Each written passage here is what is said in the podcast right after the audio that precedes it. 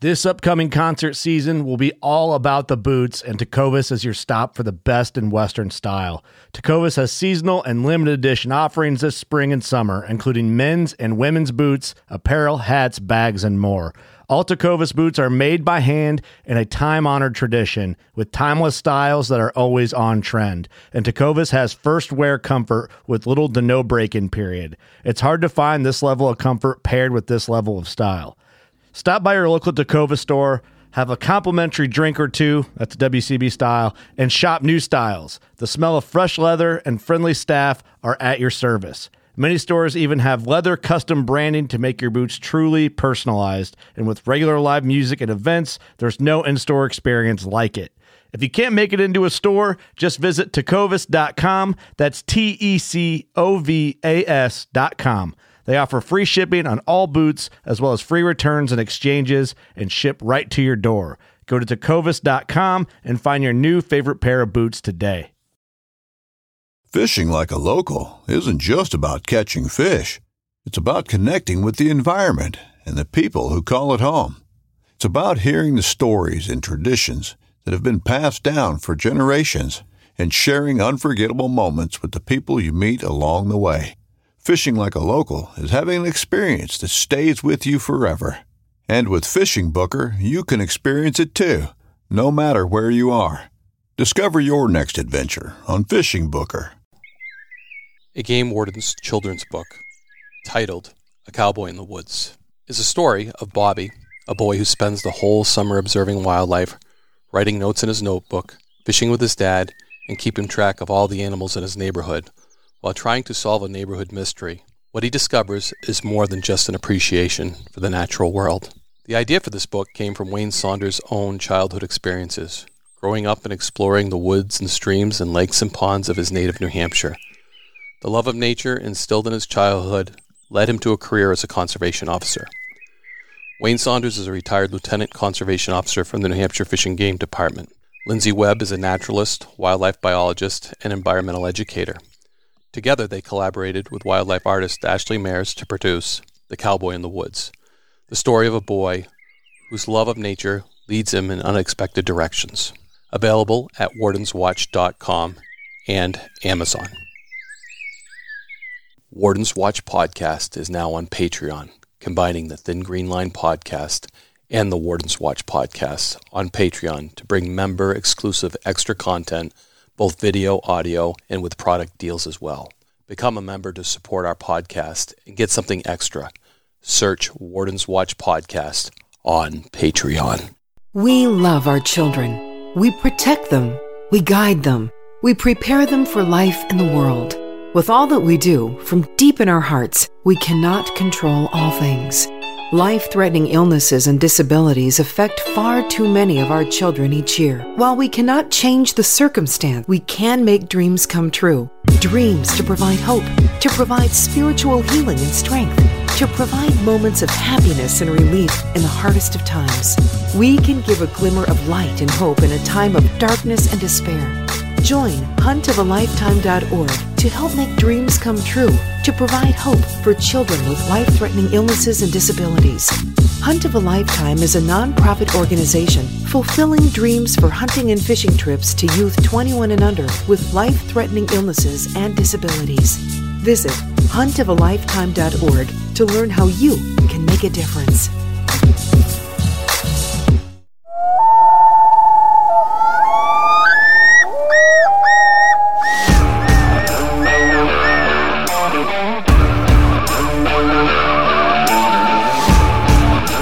Please join me, Game Warden Wayne Saunders, and other game wardens on our adventures protecting wildlife, saving lives, and having fun, all while serving the public and the natural resources of our planet. Listen to the tales and experiences of those who work in the outdoors while being entertained with stories about encounters with poachers, wildlife investigation, murder investigation, near death experiences, search and rescue missions, wildlife interactions from game wardens around the country and around the world. When I retired, I realized I couldn't let go of that legacy, but rather wanted to share the passion, the commitment, and the stories of those men and women that call themselves game wardens. This is Game Warden Wayne Saunders, and this is Warden's Watch. Warden's Watch, episode 83. John Demler, New Hampshire Fish and Game, Northwoods Law, former Army guy, John, 10th Mountain Division um, which we got a lot of conversation in with that. As a matter of fact, our cover is going to be with him in his camo back back in the day when he was, uh, you know, an infantryman with uh, the 10th Mountain Division. So I thought that was really interesting, and it seems like a good. I mean, all military is a good segue into being a game warden, but 10th Mountain Division, I don't know, just kind of that that mountain thing. Although he ca- talks about being deployed in Afghanistan and, and uh, Iraq as well. Not really your mountainous areas, but uh, so but a very interesting conversation with that. Yeah, you know he um, the 10th Mountain is a great unit. I've worked mm. with a mm. lot of those guys, and they work like game wardens work, and they yeah. work very high altitude stuff, you know. And if he was anywhere near, you know, the Pakistan border, up in the Hindu Kush or any, any of those areas, that stuff is like the eastern Sierras of California, mm-hmm. jagged mountains, high altitude. So he was he was in some rough ass country, man. But it's a it's a really you're right, Wayne. It's a really mm. good base to be a good game warden, just like the retired SEALs and other guys we had on our Met team that ended up going into Fish and Game just because they were lifelong conservationists and hunters and anglers and love wildlife and they served their country and then they got to get their dream career after by going the game warden route and uh, this is a perfect story man he just follows that that wonderfully. Yeah, and as listeners, we have a lot of current service people listening to us. I know Steve Cass's son Nathan actually is a Marine, and he was thinking about getting out, and he reached out to me about you know the, the opportunities of being a game warden, and then he re-upped. So he's still a Marine, but he certainly listens to the podcast and uh, you know shares it with his Marine uh, friends and uh, comrades there. And uh, yeah, so it's uh, it's pretty cool, and I, I, really appreciate it. I think it's a great segue from going from uh, you know any job in the military and then segueing in. So I think that's that's really cool, and this this, this is pretty cool because we took John Demler's interview and we kind of made it a question and answer for our Patreon members. We put out there if you had some questions for John, uh, being on Northwoods Law, he like he admits, kind of like me, he doesn't have a whole lot of episodes, but some of his episodes are very memorable, and he actually had to shoot a bobcat as they were releasing it, and it actually probably had rabies. I think they did test it and it had rabies because uh, it wasn't they, they, they were going to have that epic release like you do with the right. the eagles the you know the bears and everything they were all set up camera wise and the cat came out and turned on them and wasn't acting right and it kind of was uh, and John had to end up putting it down which is the reality of our job but yeah. it wasn't exactly what they expected on an episode of Northwoods Law. And to their credit, they, they, they kept that and they played it to show more of what really happens sometimes. Yeah, and that's kudos to a good production team and, and editors that are uh, trying to capture, you know, the hard days. Mm. You know, it's not all fun and games. We don't ever want to have to do that, and certainly when the public sees that, because cats are so cool in general for our public to see. Um, you know, John had a hard call that day and yeah. did what he had to do, and you know, I've been there, you've been there you know, I think we talked about this before. Four four mountain lions I had to dispatch, you know, in my career, and it was all under the guise of you know, and the uh, reasons of public safety, and it was not a fun day. You know, that's not how you want to have to harvest any animal. You know, when when that that problem happens. But yeah, that was good that they showed it and, and show mm-hmm. the challenges what we do in the wildlife balance and urbanization versus conservation really working. You know, it's a it's a fine balance, and uh, that was that was a hard move for John to handle, and well done. Yeah, absolutely. So one of the questions that didn't make the question and answer session that came in late, and I, I think both of us, I want both of us to answer this as well, John, and then we can, uh, for our Patreon members, they'll have an answer on Patreon from John. Uh, but it says, how much does all your daily equipment weigh, belt, vest, etc.? And I'm thinking in the range of 25 pounds, guessing. What do you think? Yeah, I think on the heavy end. I know when I started as a cadet, I wore everything on the, on the battle belt because I wanted to have everything on the battle belt and uh-huh. be, uh, be, overly equipped and too tactical yeah. as far as tactical. Did you carry you know, two sets of handcuffs back then too? Yeah, I carried two sets of handcuffs my whole career. You, you did, okay. Absolutely. Even even on Met, we carried two sets of handcuffs. Now, yeah. granted, we had them in compact pouches and really lightweight. You know, we had some of the high speed, low drag, light metal ones, but mm-hmm. um, but I, I always you know, I'm sure John in his careers he developed. You start going down the road, especially when you're packing a lot of weight in the military mm. or on a Met team. You you want to trim the fat. You know, you want to yeah. go minimalist and still stay safe. So I started every bit at 25 pounds. I'm going to say, but you know, our our level 3A vest got a lot lighter you know, very in, true. In a 20, 30 year span. Mm-hmm. Um, the Safariland one I was running um, when I was in patrol uh, uniforms in and around Met was very light. And I'm going to say, you know, maybe 15 pounds even or less mm. By the time we got down there wearing, you know, Cordura belts versus leather. Yeah. Um, good point. Really, really good level two and level three holsters that are made out of really strong Kydex, but featherweight. Mm-hmm. But it, 15 pounds still wears on you, as you know, mm, Wayne. Yes, and I'm does. sure John could uh, could attest to that. That um, even when you have a minimalist belt, it's still affecting you all day long. Yeah, he's actually going to weigh his. So I asked him to videotape weighing his belt. So we'll have to see what that is. But I, eh, good points on uh, the the just the technology that has changed over the course of our careers and the lighter weights and and then it goes from tactical what you were doing to everyday duty sometimes is is heavier you know i carried one set of handcuffs i kept you know two three sets in the cruiser so I, I was prepared but i didn't always have that on me for that option and as we you know there's tasers there's spray there's yep key holders sometimes. Uh, some of us carry knives. I know that's a big game warden thing in New Hampshire is to carry the, the buck 110 on your on your belt. Uh, yep. it seems to be like what everybody likes to do. I always kept a Leatherman kind of hooked in my with a clip on my pants, and not wear uh, the buck 110. But you know, that, that's a great point. that the technology has changed, which helps us. And have you put? It's funny because after about three months, I put a uniform on with that same belt, and boy, my body did not like it. right. Well, and that's the thing, Wayne. We've seen like when I was uh, when I was speaking and, and training with um, all the South Dakota game wardens last week. Mm. They wear a tack vest, just like yeah. we do in California for a regular uniform patrol. Not even special operations. So they have a very light belt to hold their pistol, but then all of their their impact weapons, their spray, their Leatherman, their magazines, their radios, mm. their lapel mics.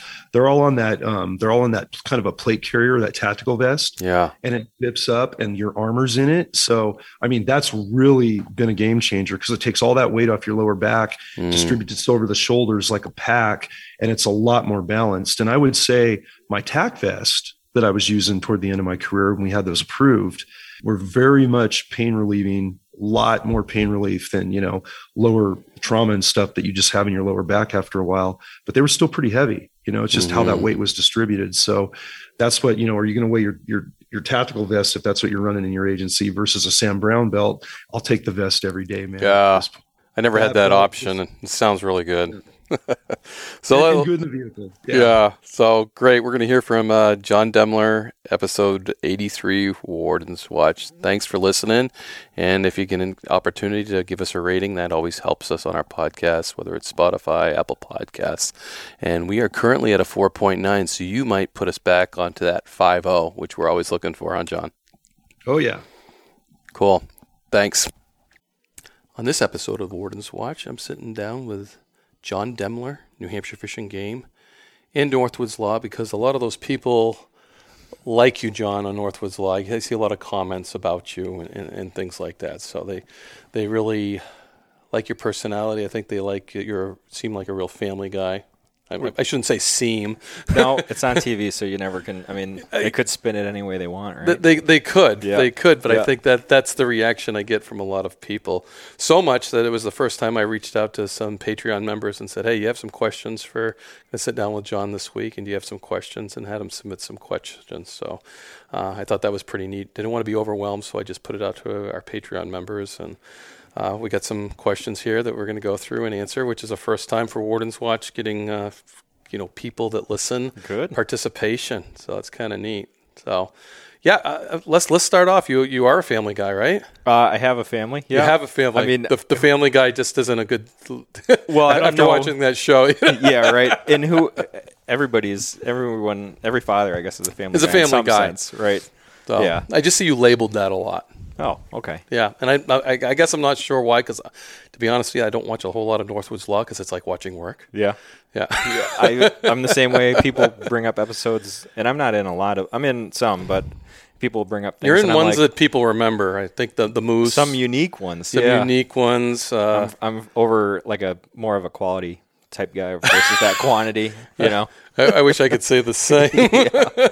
I don't know, but yeah, I think. Uh, I mean, everybody's a family man. Like I said before, I don't. I have a family, and it was part of the decision being, you know, transferring from my background and then becoming a conservation officer for New Hampshire was definitely a jump, but at the same time, it's worked out, and I've what I've learned is to try and balance as best I can, you know, my mm-hmm. personal needs as an individual, the family, you know, what I want to do with my kids and what they want to do with me, and especially with my partner, my wife, Carla. Uh, you know, there's a lot of things that a marriage takes in general back and forth, but then also being a conservation officer has a lot of requirements and it's easy to get roped into saying like you know work comes first but it doesn't always um, but you also it's sometimes you can't just sit back and do nothing and be like well i got this to do and i'm supposed to go here and do that you, you do have to get get your nose out to the grindstone and get into work and work some late nights work get some calls out in the middle of the night and not say i can't do that so right, and you came into this game married with with a family. Yep. So that that's a that's a kind of a weird transition too for a family. Yeah. I came in as an individual, so it really didn't matter, but it certainly affects everybody, especially that first year where you are training. You're at the police academy. There's a lot going on there in that first year that you have to be really committed to. Yes, stop me if I go digress too far because I can talk for days. I got stories forever. I feel like, but uh, That's So- good. That's so- a good podcast. people, I enlisted in the army and served eight years, over eight years on active duty as an infantryman. And part of that, obviously, uh, I was deployed to Afghanistan three different times and supported Operation Enduring Freedom. My wife and I met after my first deployment to Afghanistan. We had known each other a little bit, um, but we Was that a dating site or something? no, no, yeah, it was a dating site. If you really, how far do you want to go to get into this story? Um, no, I went to college before I joined the army. My college roommate was from Watertown, New York. I Oh, grew up in Buffalo, and my wife's father is a is a ex uh, Green Beret medic and everything like that, um, who became a PA through the army. His last duty station was Fort Drum, New York, which is also Watertown. So we were acquainted through college because my wife went to school, Carla went to school in uh, Buffalo as well. When I came back from my first deployment, I met up with all my college buddies again, and Carla was a designated driver for us one night when we were out, and the rest, I guess, is history. Yeah. So, did kind of throw you right into like she was very familiar with the military lifestyle, but I, you know, we were married in a non-deployment time and a dwell time they call it. Um, we expected our we're expecting our daughter, uh, and I'm like, all right, see you later. I'll be back in a year. I'm going back to Afghanistan, and so we did that. Actually, I deployed two times with you know being married and trying to raise a family. And the army, everyone says a conservation officer, you know, ha- works crazy hours, but so does a soldier in the army, especially uh, infantry or something along those lines, where you're out in the field all the time, or you're getting pulled to go for 28 days on a rotation to a training center. So coming out of the army, the transition was uh, the scary thing was the army does take care of a family. You know, they they pay me as a soldier uh, decently, and they provide housing and healthcare and everything like that. So the big jump of being like, all right, Uncle Sam's no longer going to just hold my hand, and as long as I do what I'm supposed to do, you know, get paid and and live on post housing or get an allowance to go get an off post apartment or something like that. So it was kind of a big, it was a scary thing to do to leave that, especially where I was as a kind of like a a sar- uh, staff sergeant and and looking forward to a promotion type deal where I was living comfortably, if as comfortable as you can in the army.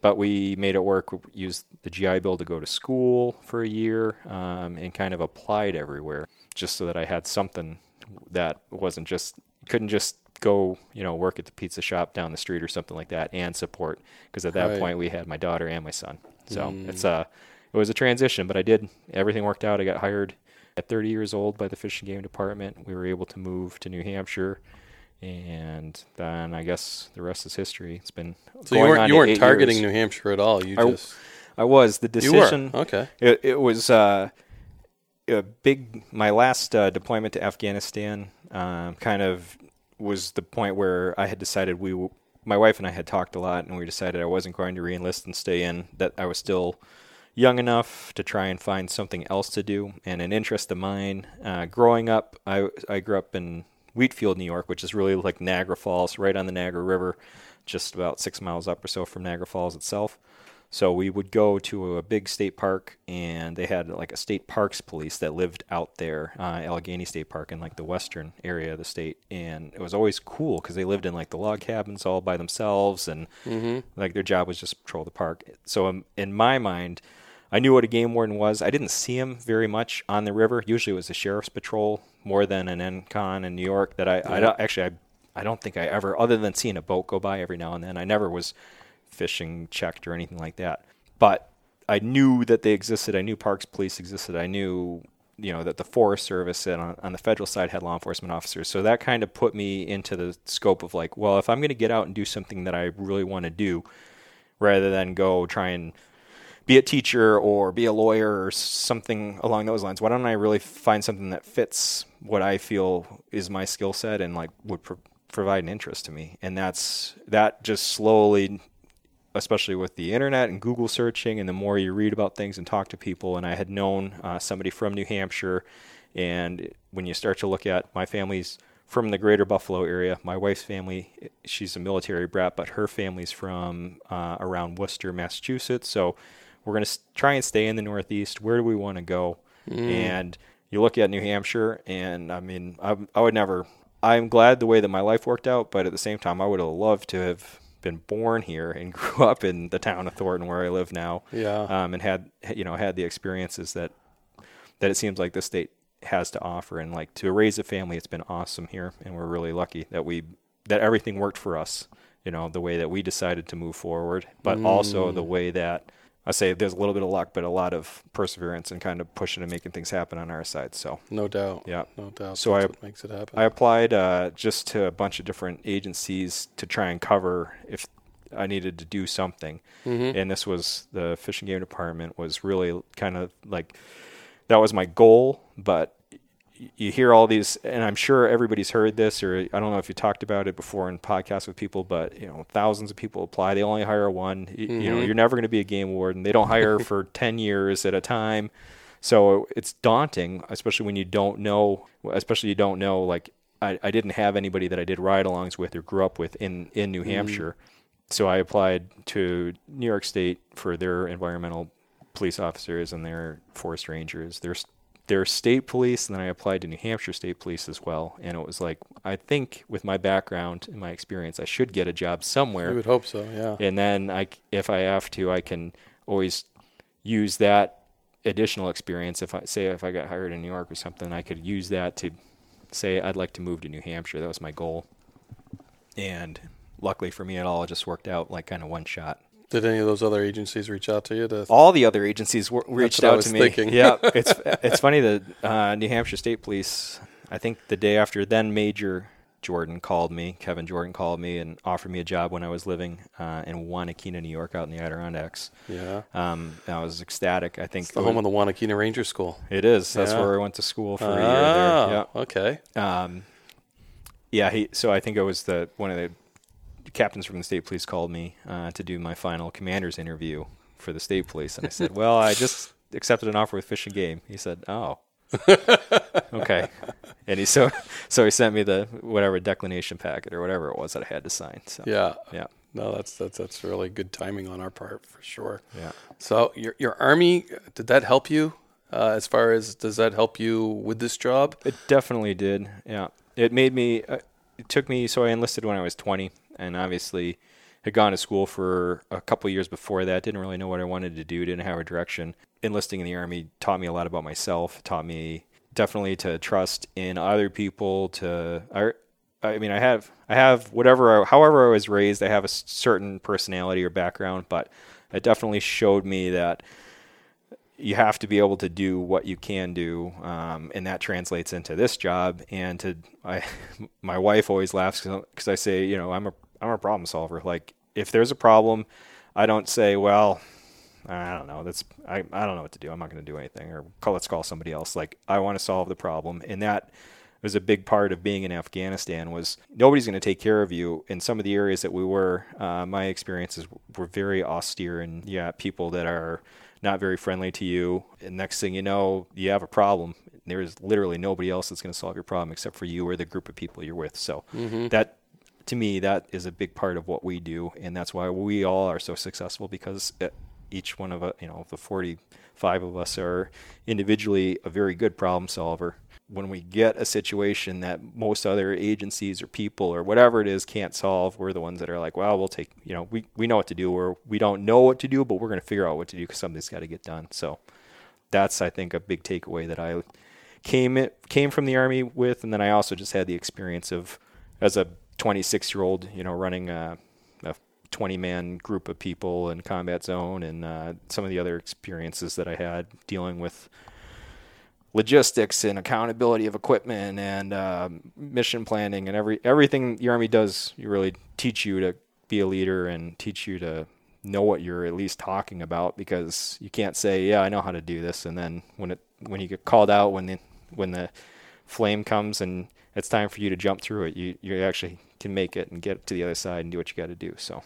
Yeah, and when you, th- I think of the problem-solving thing, and you just talked about, I think about when, when, fire departments will sometimes start their own search and rescue missions, and then two or three hours into it, and they're like, "Oh, we better call Fish and Game now," because that's happened to me a couple times oh, in yeah. my career. And then you got to go start, like you said, uh, whether it's unfixing things or fixing things or doing it your way but uh, that's happened a few times with search and rescue. That it's like an afterthought about calling Fish and Game, and then when it hits the wall, they're like, uh, "Yeah, we better call Fish and Game now." That's a that's a real good example of it because it does happen quite a bit, and mm-hmm. and when they're quick and easy, I don't mind if they do that. Yeah, well, that's exactly it. No, a lot of people in a lot of like th- it seems like there's a, a safety net in uh, in the 21st century in America. It's probably good that most people don't ever have to face like a problem that that if it gets too complicated for them, they can always call somebody. Or if they like, you know, if there is an emergency, they will call an emergency service. But yeah. we are the emergency service, and sometimes in the woods, yeah. when there's a problem in the woods, call the game warden. I think nationwide that happens. Yeah, and yeah, I think it's pretty cool. It's listening to other stories around the country when it's in the woods. I think of Pennsylvania with their tracking team you know they're getting renowned for their human tracking team. Yeah, exactly. And when it, when it steps off the pavement, they they pick up the phone and call Pennsylvania trackers to track man track. Yeah, which is uh, pretty cool. Or, or tracking in the woods with dogs. It's it's just that's our that's where we operate. It's exactly it. And that's where you operated as a, as an infantryman too, right? Yeah, well, within reason, as much as wherever they said you were going is where yeah. we went. But now, when you say Fort Drum, I always think 10th Mountain Division. I yeah, I was an infantryman in one of the infantry battalions there, so that's part of like, well, it's been restructured a little bit, but most mm-hmm. the majority of the division is at Fort Drum in New York, so that's 10th Mountain Division, and it, it's a light infantry division, so that means um, it's not a you know, it's not an airborne unit that parachutes or it's not supported with extra helicopter assets. It does have a, an aviation unit as part of the division, but it's kind of primarily just light infantry and uh, I'll say the global war on terror. So between Iraq and Afghanistan, and you could go into I'm sure there's podcasts and articles all over the place mm. about this kind of thing, but it it took the army into a idea of that everyone was preparing to either go to Iraq or Afghanistan, and it got away from that what they call full spectrum operations. But now, um, I see a lot of people that I was in the army with, or I, you know, I'm friends on uh, social media with different groups, and uh, they're getting back into that full spectrum training, and a lot of soldiers the 10th Mountain Division is taking up ski,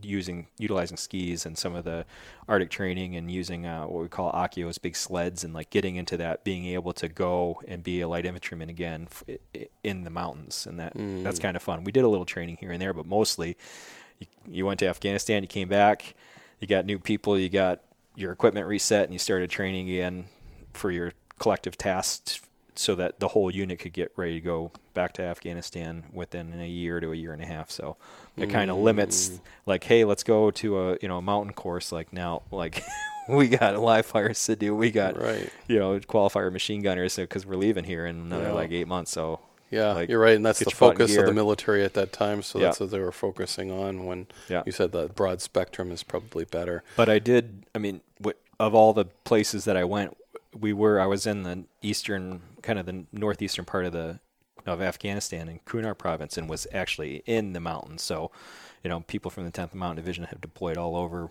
to Iraq and Afghanistan, but it, especially in uh, 2006 and 7 when I was there, and then again 2009, we, I was some of the places we were were extremely. I mean, we're at 7,000 feet up to. I think we crossed one day. We crossed over 10,000 feet in some of the mountains out there, and it it was rugged and it makes me really appreciate now when I have to go up onto Franconia Ridge and I just have like a little bit, you know, it's a light mm. summer day and I got a summer pack with some extra first aid and some extra water and a little bit of clothing. And I'm like, this is nothing compared to wearing armor and ammo and then carrying a ruck that's basically 90 pounds or whatever the garbage that we have in there. Because you, if you can stand up with a rucksack on, you probably have not enough stuff. You're going to get a mortar round, or you're going to get more ammunition, or you better carry like an extra combat lifesaver kit or something. So yeah, yeah, because that stuff's heavy when yeah. you start talking ammo. Yeah. That's uh, definitely heavy stuff. So let's bang out a few of these questions because Perfect. I don't want to get through you know two hours of podcasting and then go oh I forgot the questions. no. So let's do a few and we'll go we'll split them like half and half. So. Connie R. I'm not going to say their last name in case they don't want to say it. So, uh, do conservation officers, like other law enforcement officers, have to periodically qualify with their firearms? If so, how often? Yes, they do. Um, so New Hampshire.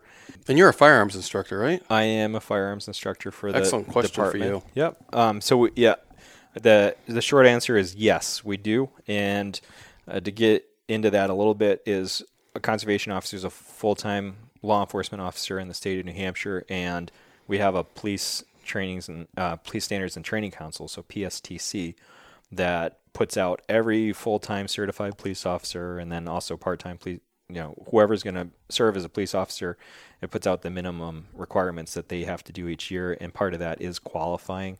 That in of itself is fairly basic. I mean you have to meet a qualification standard. But what we do we we not only qualify once a year which we're required to do and uh, you know we turn that into the police academy or the police standards and training council so that they can see that but we we do an additional training on top of that, and then we conduct usually a, a fall training. So every officer gets another chance to use their firearm, and then we do some scenario based training, which is very good for us, and it really is a kind of a real world experience. We take things that we've run into or things that happen, uh, and put people into with like a simulated firearm type situation, like almost like a paintball gun uh, but scenarios that are very kind of high stress and get you thinking, and then we talk about it and analyze it. And so I think that's good. It's one of the more important things. We actually were just meeting with the chief firearm instructor yesterday, Brad Morse, uh, myself, and one of the other firearms instructors. And it's really one of the most important things we do which is kind of sad to say. Um, you know, it could be a very, very short incident, but it could be one of the, the most important things to do. It could be the ma- choice of, you know, whether or not to utilize like your firearm in like a lethal force situation or whether or not something happens where you have to disengage or if you do have to engage. Like it's a whole, it's a lot of, lot of stuff that people don't like to focus on, but it is important. And, 99.9% of the time it's not even something that we think about. But i mean especially you can i'm sure mm. and have talked about you know it's that one day that all of a sudden everything is extremely important because it could be the difference between you being killed or you know you having to take a life or something along those lines. And to know all the legal ramifications of it you know to be able to think clearly in those types of situations um, it's a lot. But we also we have such a wide variety of other things that we do that we don't mm. want to focus all you know we're not our job isn't just to be we're not a SWAT team we don't go and you know try and kick in doors we're not very kinetic like about 0% of the time I think probably is what it averages to that an officer is actually thinking about whether or not they're going to have to draw their firearm so mm. That's absolutely. It's a but that training kicks in, and that's why we we train like that. It becomes second instinct. Yep. I'm sure you've had it. All of a sudden, you you you got to draw your gun and you don't even remember drawing it. It's in your hand and ready to go because yeah. we do it so often. You get so used to when you come out of the police academy, you've drawn your gun. I don't know how many hundreds of times. Yeah. And through training, you draw your gun. So all of a sudden, you need your gun and it's in your hand before you know it, and you didn't even think about it. Yeah, definitely. Yeah. And, and that's what it's. A, I mean, it's a requirement. It's every every one of us now, especially now. Uh, there's no officer like I'm, I've. It's funny. I say I'm I'll be approaching my eight year mark, which is kind of crazy. I, I still feel like. I'm a new newer newer guy, but I'm not. But any anybody that got hired, you know, it's a law enforcement position, and we do have a responsibility. Um, I mean, we all took an oath and said that we're going to take care of people, and part of that is if somebody's out there that's causing issues or threatening somebody's life, like we have to be able to respond appropriately. And there's a lot of training that's involved in that. You can't you can't just take a gun and a badge and then go do something and Yeah. say, all right, if something bad happens, you'll know what to do. Like, Right. no. But as game wardens, we probably use our firearms more than any other law enforcement officer. Too. That's true. Yeah, Mm-hmm. that is definitely true, and that's in regards to animals. And, animals and Yeah. having to deal with sick and injured animals and unfortunate part of the job, but we do it a lot. Yeah. For sure. Yeah, Because that's how you have to deal with some of those. That's the most humanitarian way to do it when an animal's injured. You gotta put definitely. it down. And then yeah, and then yeah, and explaining to somebody that doesn't think that's how it should be. Usually we do a lot of that too. Yeah, yeah. No, Yeah. it's uh, definitely a, t- a tough situation, especially when there's a crowd around Yeah. and it's a fawn or something and it's got a broken leg that's never going to get fixed. Let's do a. I'll do a quick transition. You're bringing it up. So the game warden tip that I've picked up uh, is that if I'm going to shoot an animal and there's a lot of people around, I usually shoot it three or four times, like like you know the old like double tap, if you will, right away, because I've had it and I'm and everybody has where you you take that one shot and you're like, yep, this is going to put it down, and it doesn't. And then it's 30 seconds go by and 45 seconds go by and everybody's looking at you and you have to shoot it again. Right? And then maybe that does it. Maybe it doesn't. You have to shoot it another time. Who knows? But if you go bang, bang, bang, you've shot it three times. You have three times the wound channels. You have three times the lethal hit probability. You've ended its suffering. And nobody says, oh, you had to shoot it three times, you know? You say, oh, yeah, he came and he put it down, right? Yeah. So that's Yeah. my that's my game warden tip for the day. Um, euthanizing that- animals. that's not a bad idea. I shot a moose once right in the head, and it, and it turned and looked at me. Oh, yeah. And uh, everybody, again, you said everybody's like, "Oh no, shoot it again!" Shoot it. I'm like, "It's dead. It just doesn't know it yet. Yeah. It's just, it's just give it a." It didn't take long. It was, you know, a shotgun slug, but yeah, but it's just it's one of those things that you're right when you say that. Uh, and then I had one that was down, a deer that was down. I went to grab it to drag it off the road. Oh, boy. And it kicked me in the gut Yeah. like its last throw kicked me. It knocked me down, knocked the wind out of me. I had three or four people standing around. And of course, I can't talk because the wind's knocked out of me. And everybody's like, "Are you okay? Are you okay?" and this deer hadn't moved at all. And I just I went to grab that leg, and it wound up and just that Oh, little. hole. I was I was afraid it penetrated my gut the way it kicked me. I bet. Uh, but I was laying. I remember like there's people all standing around. They're like, right above me. Are you okay? Are you? And I can't even talk because no, the wind was knocked out of me. Yeah. So another another lesson learned is uh, give it a little time. Um, I had another one. This is a funny story. Stark, my fire department, responded to an accident. There's a moose dead in the road. So I, I'm like, the moose is dead. Yeah, oh yeah, it's dead, Wayne. So I, I learned this little trick. It's kind of funny, and I was kind of showing off too. That you can spin an animal, and you can spin him off the road. You just get that kinetic energy moving in a circle, and I could move him right off the road. So I was, I was kind of showing off. Well, I grabbed that antler and started to spin. Yeah, he wasn't dead. Yeah, that was uh Yeah. and that that moose tried to get up with me right beside him and I'll tell you what, I, I did the dance like you wouldn't believe. I bet, And, and the firemen are all like wide-eyed and they're like, "Oh, we're we're sorry. We we thought he was dead." I'm like, "Again, again, one of those things you live and learn and Yep. yeah, you, you make sure he's dead before uh, you try to show off." That's right. But see, you learn through experience. So. Yes, you do, and I wish I could have just started all over again with all my experience and from the beginning. But I think it, when you when you're by yourself, you learn so much more. It's that first year you, you're training with an officer, and you learn a lot. But that first year on your own, it, I don't know if it was for you. It was epic because now it's all my my decision making. My Yeah. So it's just uh, figuring out the way you want to do it as an individual. Yeah, definitely. Yeah. No, I agree there.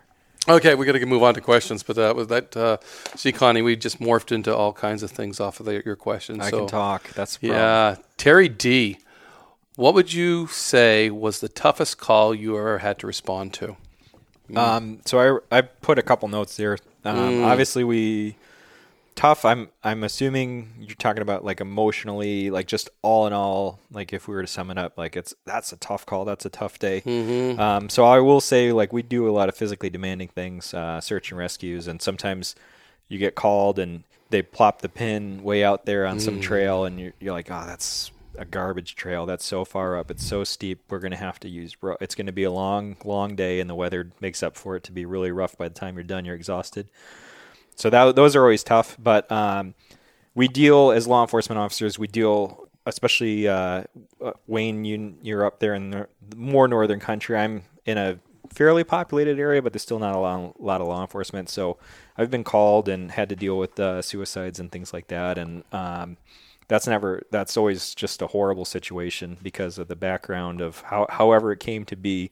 Um, you know, somebody is at was at their worst point in their life and then everybody around them's trying to deal with that so i can i can remember especially one in wentworth where the ambulance was waiting to go and nobody was around. And i actually was coming back uh, in november from sitting on a field and you know it was shots fired. And then oh it's a, is it a suicide? Or you show up to one of those things as the first officer really to secure the scene and figure out what's going on. And there's a you know there's the family there and the person who decided that they had to take their life. And it's just it's not a it shakes you up. It's a lot of it's a lot of uh it's seeing everybody else be so worried and distraught and and just uh trying to figure out the humanity that's left in everybody there and how to how to go about approaching the situation carefully and trying to you know you can't make anybody happy and i think that's what i like to do and that really disturbs me is like uh everybody there's nothing i can do right now other than just be here, I guess, and uh, wait for somebody else to show up and the EMS,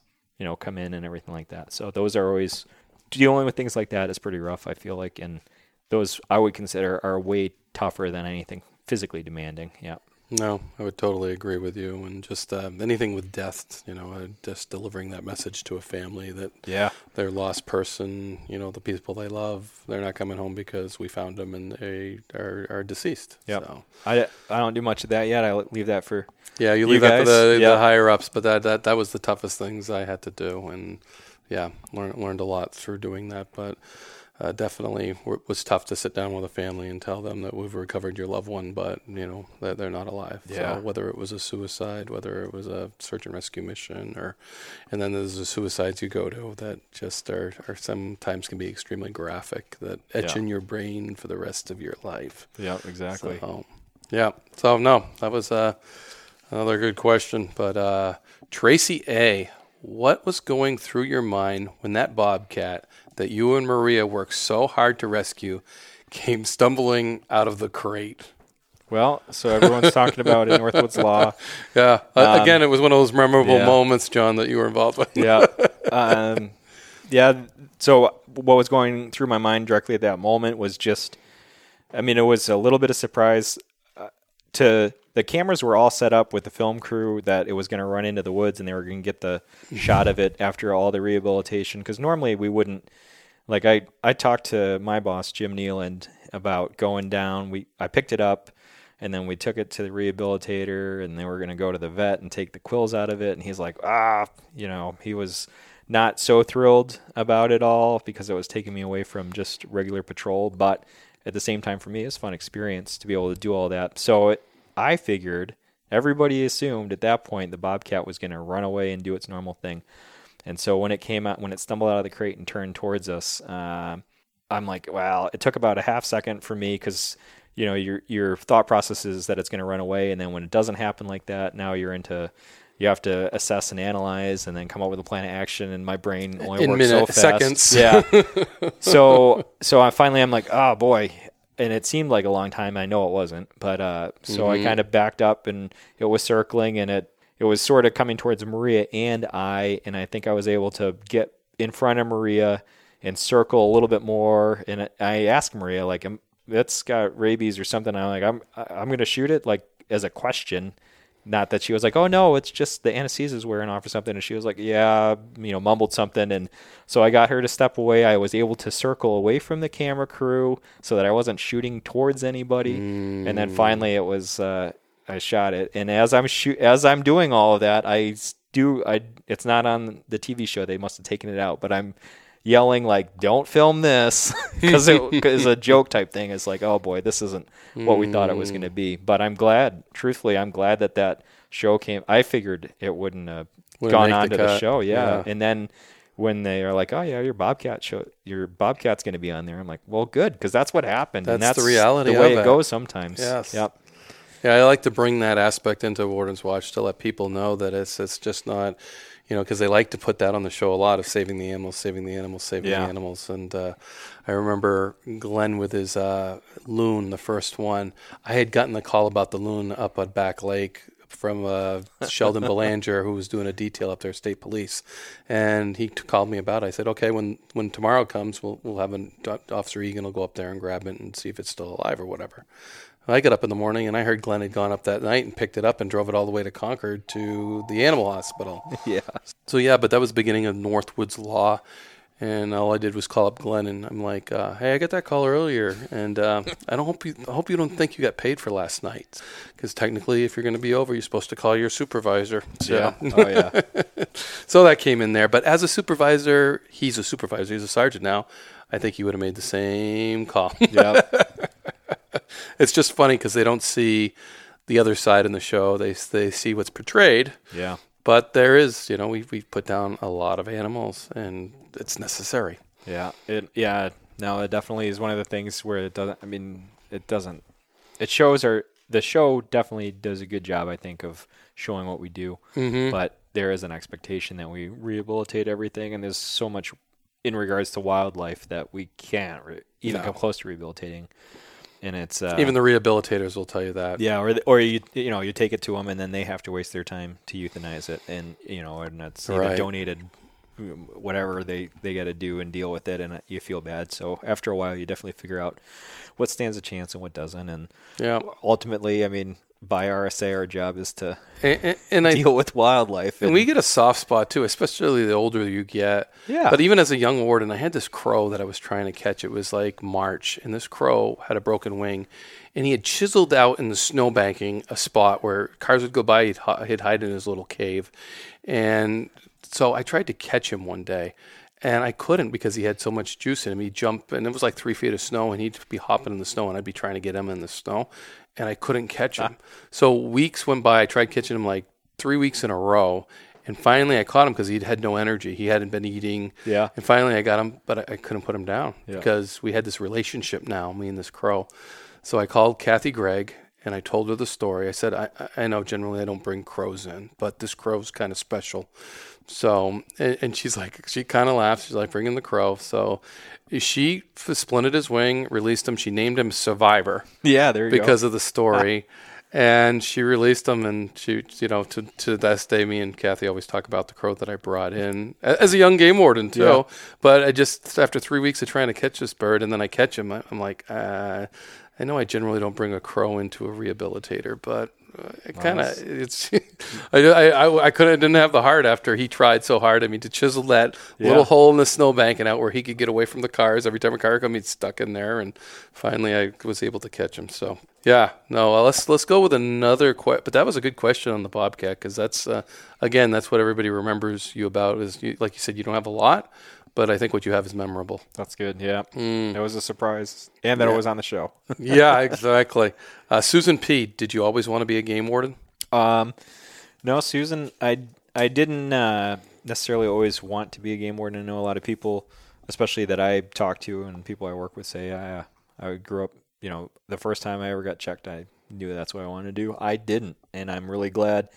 Um, I made a decision, kind of I don't know. I'll say early in my life because I I think I'm not even.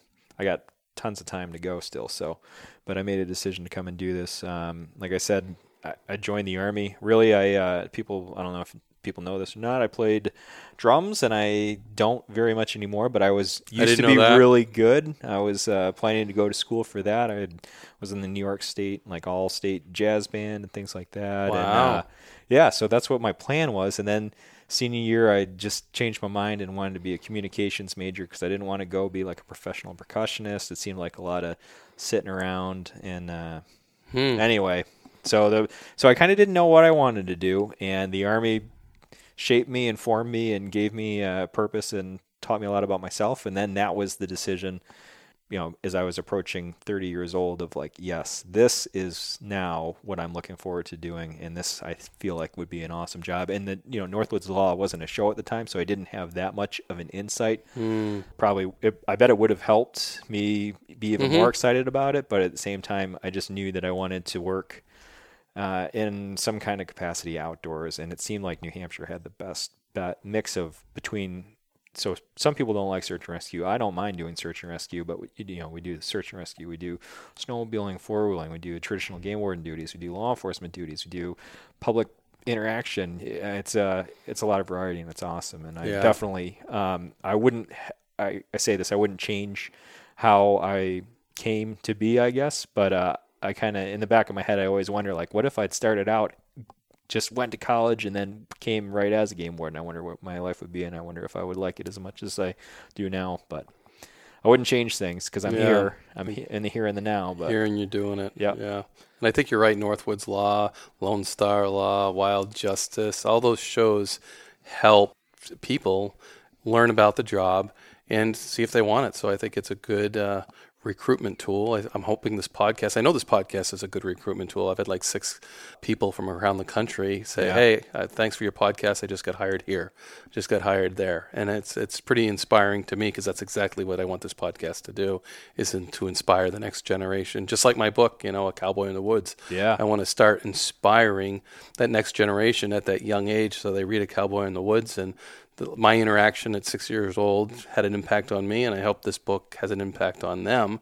And that's really why we're down here is because I'm going to your your wife's school to, to read to her yeah. class uh, my, the book. Yeah, so, yeah uh, exactly. Yeah, and I can't take total credit. I always uh, Lindsay Webb pretty much did a lot of the writing, my story, my expertise, but uh, she certainly had the expertise of having a, a young boy at that age too, so she knew how to write things. So I, I try not to take all the credit, but it seems like a lot of the times um, uh, everybody thinks it's my book, but it was definitely a, a team effort. Yeah, yes. There you go. A collab. Isn't that what they call it now? For yeah. sure. Audrey W., since you have been on the job a while now, what was the biggest surprise about about what the job entailed, good or bad? I say the it's hard I, I, wrote a little note on this because it's an interesting question and it's funny. I was saying I've been on the job a while. I guess I have. Um, hmm. And at eight years, to me, things are normal that to other people and, and you now being having retired and everything, you're like, oh yeah, that's part of the job. But to other to a lot of people in the world or country, however you want to look at it, even in the state, are just amazed at the opportunities that we're get to interact with wildlife or the missions that we have to go on and, and things like that. So one of the biggest surprises for me, I guess, is uh, just how how much you are able to like develop your own area and uh, like you you know I have nine towns that I cover cover normally, and really there's nobody it's my responsibility to deal with everybody here. So mm. that was very surprising. I don't have to go to you know the office and check in in the morning. I don't have to go and do a daily brief or anything like a regular police work or definitely in the military. I don't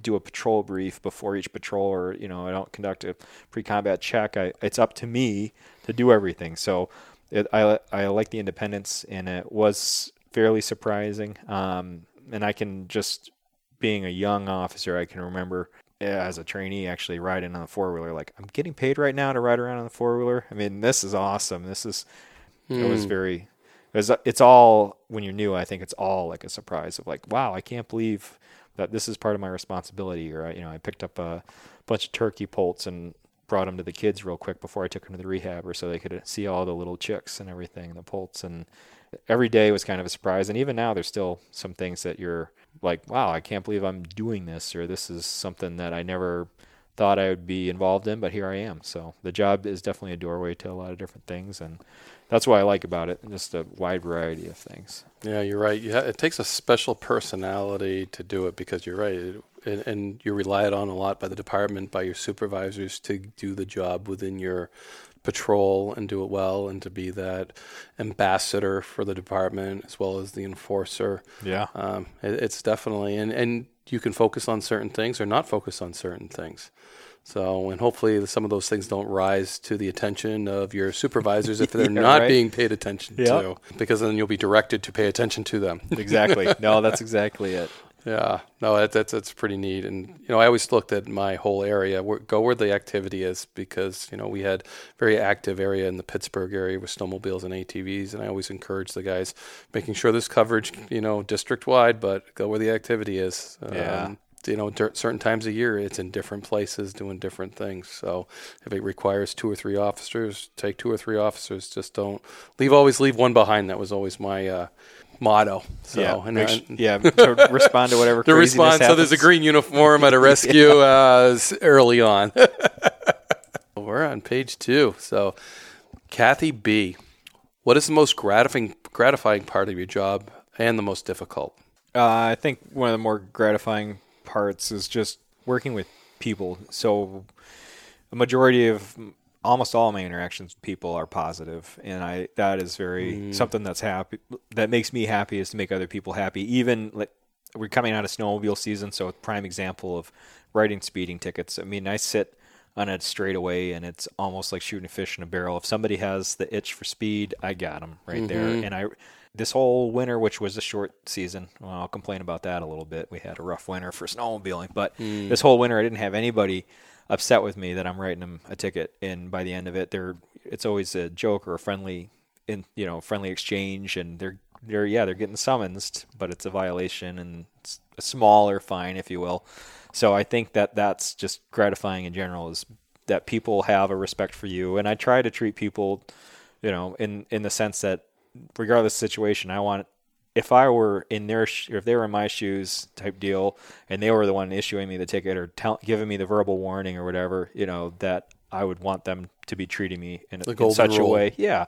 So for me, I most of my interactions that I have with people, even in even in kind of what would be more extreme situations, are usually very pleasant or they end on a positive note. And I I can see I either got the message across, I enforced the law that I needed to, or I generally made a friend or at least somebody that respects me and understands that I'm here doing what I do. So I think that's probably one of the most gratifying things is that I'm a member of, of my community and I'm a part of my patrol and I you know I make my own destiny here for myself I guess. Um, the difficult thing I mean is the reverse of that is when you get somebody that is completely uh, just a jerk if you will and you know you, catch somebody doing something they're not supposed to and then it becomes your problem you know i'm i'm the problem like you were the one that was on posted property that killed a deer illegally you know the consequences there's consequences for your actions i'm not being unfair to you i mean fair is you know kind of Sounds of like you've had this conversation before. Oh yeah,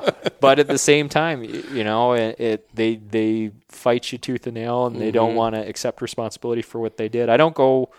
None of us, I don't think, go looking for trouble. We're not trying to like create something out of nothing. But when when things happen and people make decisions, the, I mean, just accept the consequences. If you made a bad decision, you know, we all try to rationalize and justify our actions to ourselves all the time. You know, and, and we appreciate that and respect it yeah, too. and some people are really good at it and and able to accept like you you know Mm-hmm. it's if you accept what you did and I'm telling you, look, this was a problem. We're going to move forward with it, and you say okay, and that that makes my makes me feel good, and it makes I f- feel like that's what we're hoping for. But when you get somebody that fights you, Yep. and is you know calls you names and hires a lawyer that you know tries to shoot you down and makes life just miserable for me who's all I'm trying to do look I didn't create this problem. You created this problem. I'm just trying to uphold the law that we've all decided is as society. We've said no you're not supposed to do this because that's either unfair or unethical or you know mm-hmm. it's going to hurt somebody else or hurt you know the wildlife that can't call the police on you know if if Joe Deer gets shot, Bob Deer doesn't call us and say, "Hey, my buddy just got killed mm-hmm. illegally." So that's a kind of a crazy thing, and and some people just are of that personality or upbringing that they won't accept what they've you know their actions have consequences, and they'll fight you and make your life miserable. So. That is a difficult part for me, and I don't like it when people don't like me because I try to be likable. And I've I've had those things. And the, the guy I appreciated the most, we knocked on his door. He opened the door. and He's like, "You got me." Yep. Vietnam vet, Leo, great guy. To this day, I always enjoy seeing him. But open the door, you got me. And I'm like, we got you what? You you know what you got me at? Yeah. and that's uh, he, he paid his fine. And Yeah. another guy in the same case, you know, just uh, like you said, was uh, just fought it, fought it, fought it, fought it, fought it. When one says you got me, and the other guy says nope, I didn't do it. And Yeah. yeah. So been there, done that, understand it. But those those are good answers. Mike P. Do game wardens in New Hampshire have a set work schedule, minimum floating requirements? I know all of you work crazy hours. Just wondering how flexible it is. Um, so we we have a schedule, as in we have days on. So we have days that we're scheduled to work, and then we can work um, kind of the way that we see fit to our patrol. Uh, You know, generally it's an eight and a half hour day is what we would consider our regular day, but there's a lot of flexibility in that. Um, like around here, if I get up during the summer, first thing in the morning, I'm only gonna I'm not gonna say that I'm only gonna run into people fishing that are fly fishing enthusiasts, but I have a lot of rivers and brooks, and it's pretty much everybody's fly fishing and not your average recreational fisherman that might not have their license or might not be, you know, might be taking over limited trout. So sometimes it's for me be- to work better in the evenings, and I decide, you know, I decide that that I'm going to start my day at nine o'clock and then wor- work into the evening or come home for dinner and then go back out and hit a lot of the national forest campgrounds and everything around here.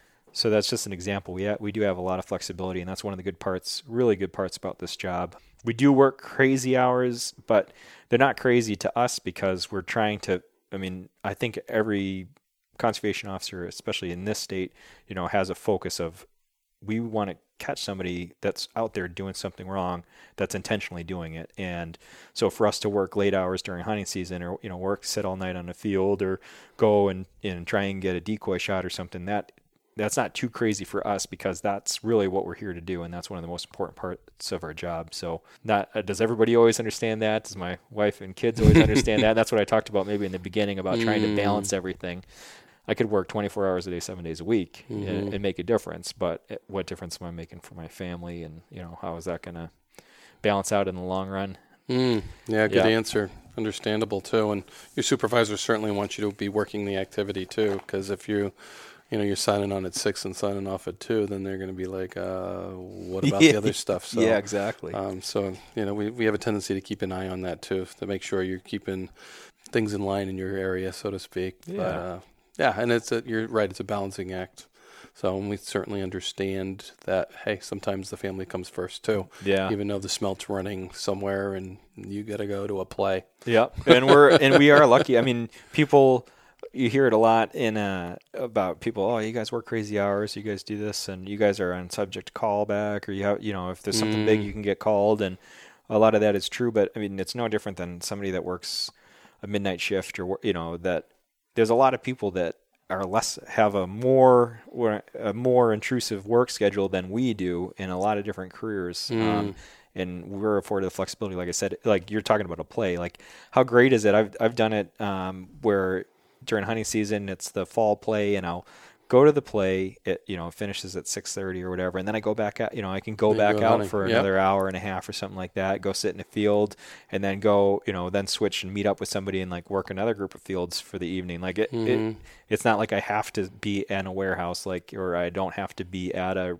retail job or at a factory for that entire period. It it does afford us a lot of flexibility, and I think I'm lucky because uh, you know the supervisor that I have understands that, and the group of mm. people that I work with in our district, District Three, which is a, pretty big area. You know, we all kind of have that same idea of like we make things happen, but at the same time we can't let our families go. Josiah is a great example of that, right? He's mm-hmm. always he's always trying to balance everything. Yeah, got he's got a he's got a lot of family going on there. Cub Scoutness and yeah, yeah. Three boys with his personality. He's running every which direction. So his his wife's his wife's going to heaven for sure. yeah. Yeah, our last question, uh, Joy A. First of all, the game wardens of New Hampshire all seem to be so kind and caring. They haven't met all of them, so Right. I'm, I'm wondering what it's like to raise a family and work the hours that you do. I, I gotta. We we covered a lot of that, Joy, and a lot of it, but I'll uh, let uh, John step up to the plate on that. Things we say- didn't cover. no, I, I say it is. So the schedule, I mean, it's a lot more forgiving than being in the military. Um, coming out of the army, you know, you you went on leave when they said it was time for everybody to go on leave, or you know, you wanted to go um, to somebody's wedding and it was in the middle of a big training event. You you it's You too didn't bad go. you're not going. Yeah, uh, you got to be to work it. Uh, So especially as you become like a uh, you know, as a supervisor, if you're a sergeant, you're in charge of just four people or five people, and you're a staff sergeant, you're in charge of you know nine people, or a platoon sergeant being at more than that 40. So if everybody has to be there at six, then you have to be in there at 4:30.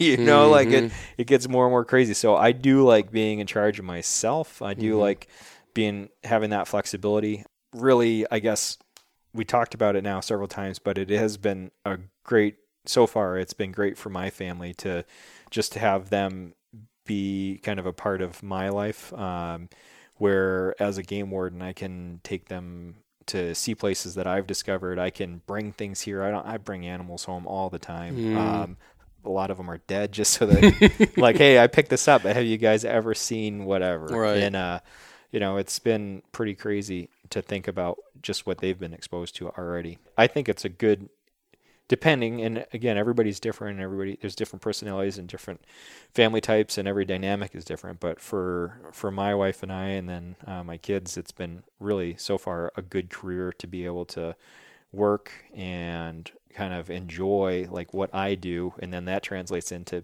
being a happy person yeah. as a as a family man too so obviously some days are stressful some days are busy but uh, it all i think the whole balancing act that that i've more or less can pull off now um, is made it comfortable for me, made it comfortable for my kids, made it comfortable for my wife. So yeah. yeah. And you're right. Your, your family becomes part of the Fish and Game family. Really, yeah.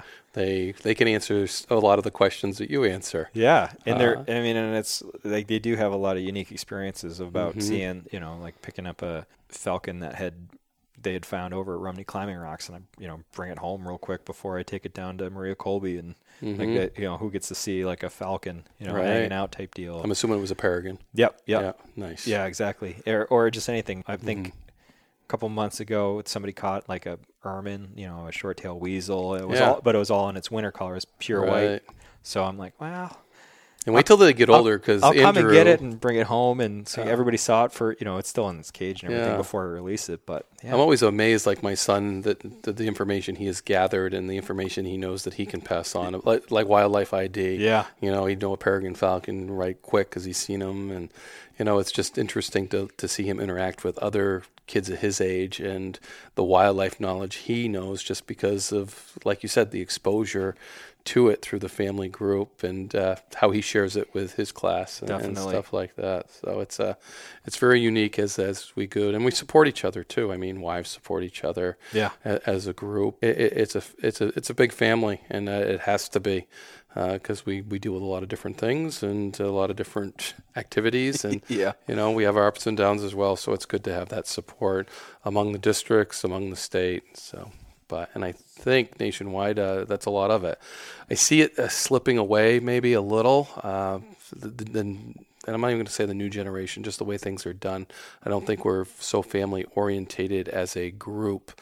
I say that, and then I think of some of people that are. So I just I, I hope that stays because I think it's necessary for our job. Yeah, definitely. And I'm and because because you can't well, I won't say you can't, but a lot of people being part of a family is like you know your micro community, and then as a game warden, especially in New Hampshire, like you, you have to be a part of your community. You're not going to hmm. be successful. You're not going to be as successful if nobody knows who you are. You just drive around and then, you know, they're like, oh, there goes John. But, you know, I, I talked to him once and he seemed like kind of a jerk. Like you have, you really mm-hmm. have to be a member of your community in order to know what's going on, know people, have somebody trust you enough to come up to you and say, "Hey, I don't want to be a rat, but mm. I, you know, Billy's doing this, and I don't think that's right." And that it's it's funny. That's a lot of what we do is mm-hmm. that, and I, it, for me, it just it's all how you interact with people, and I try. I it's funny that I feel like I'm the same person regardless of whether I have on a uniform that has a patch that says conservation officer. Or I'm just just walking around and down in town and somebody's talking to me. I, I don't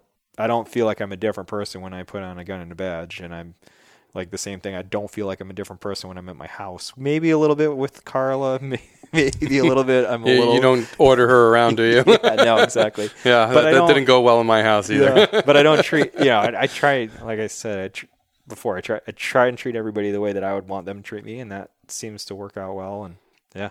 Mm-hmm. No, that's that's that's a great way I think to end this podcast, John. So, but uh, thanks for sitting down and answering all these questions. Our our first format like this, which I thought was pretty intriguing, uh, seemed like a perfect amount of questions. Uh, a little overlap in some of them, so people are thinking of the same type of thoughts as uh, you know they're watching Northwoods Law and they're listening to the Warden's Watch podcast. Oh, that's good. Yeah. Wow, fuck, great. Appreciate it. Thanks. Thanks for uh, coming all the way down to Thornton, New Hampshire. Yeah, and well, going over you- to Rumney. For I, I know your Yeah. wife uh, facilitated this, and I just uh, was like, "Well, if I'm going to do that, uh, would John be available for an interview?" And she's like, "Absolutely." I don't, I don't think she ran it by you. well, that's all right. It goes unspoken, right? oh, that's great. Thanks a lot.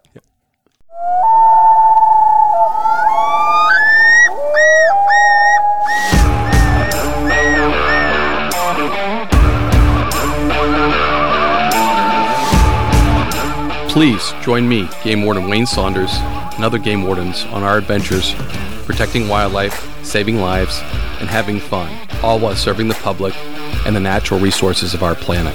Listen to the tales and experiences of those who work in the outdoors while being entertained with stories about encounters with poachers, wildlife investigation, murder investigation, near death experiences, search and rescue missions, wildlife interactions from game wardens around the country and around the world. When I retired, I realized I couldn't let go of that legacy, but rather wanted to share the passion, the commitment, and the stories of those men and women that call themselves game wardens. This is Game Warden Wayne Saunders, and this is Warden's Watch.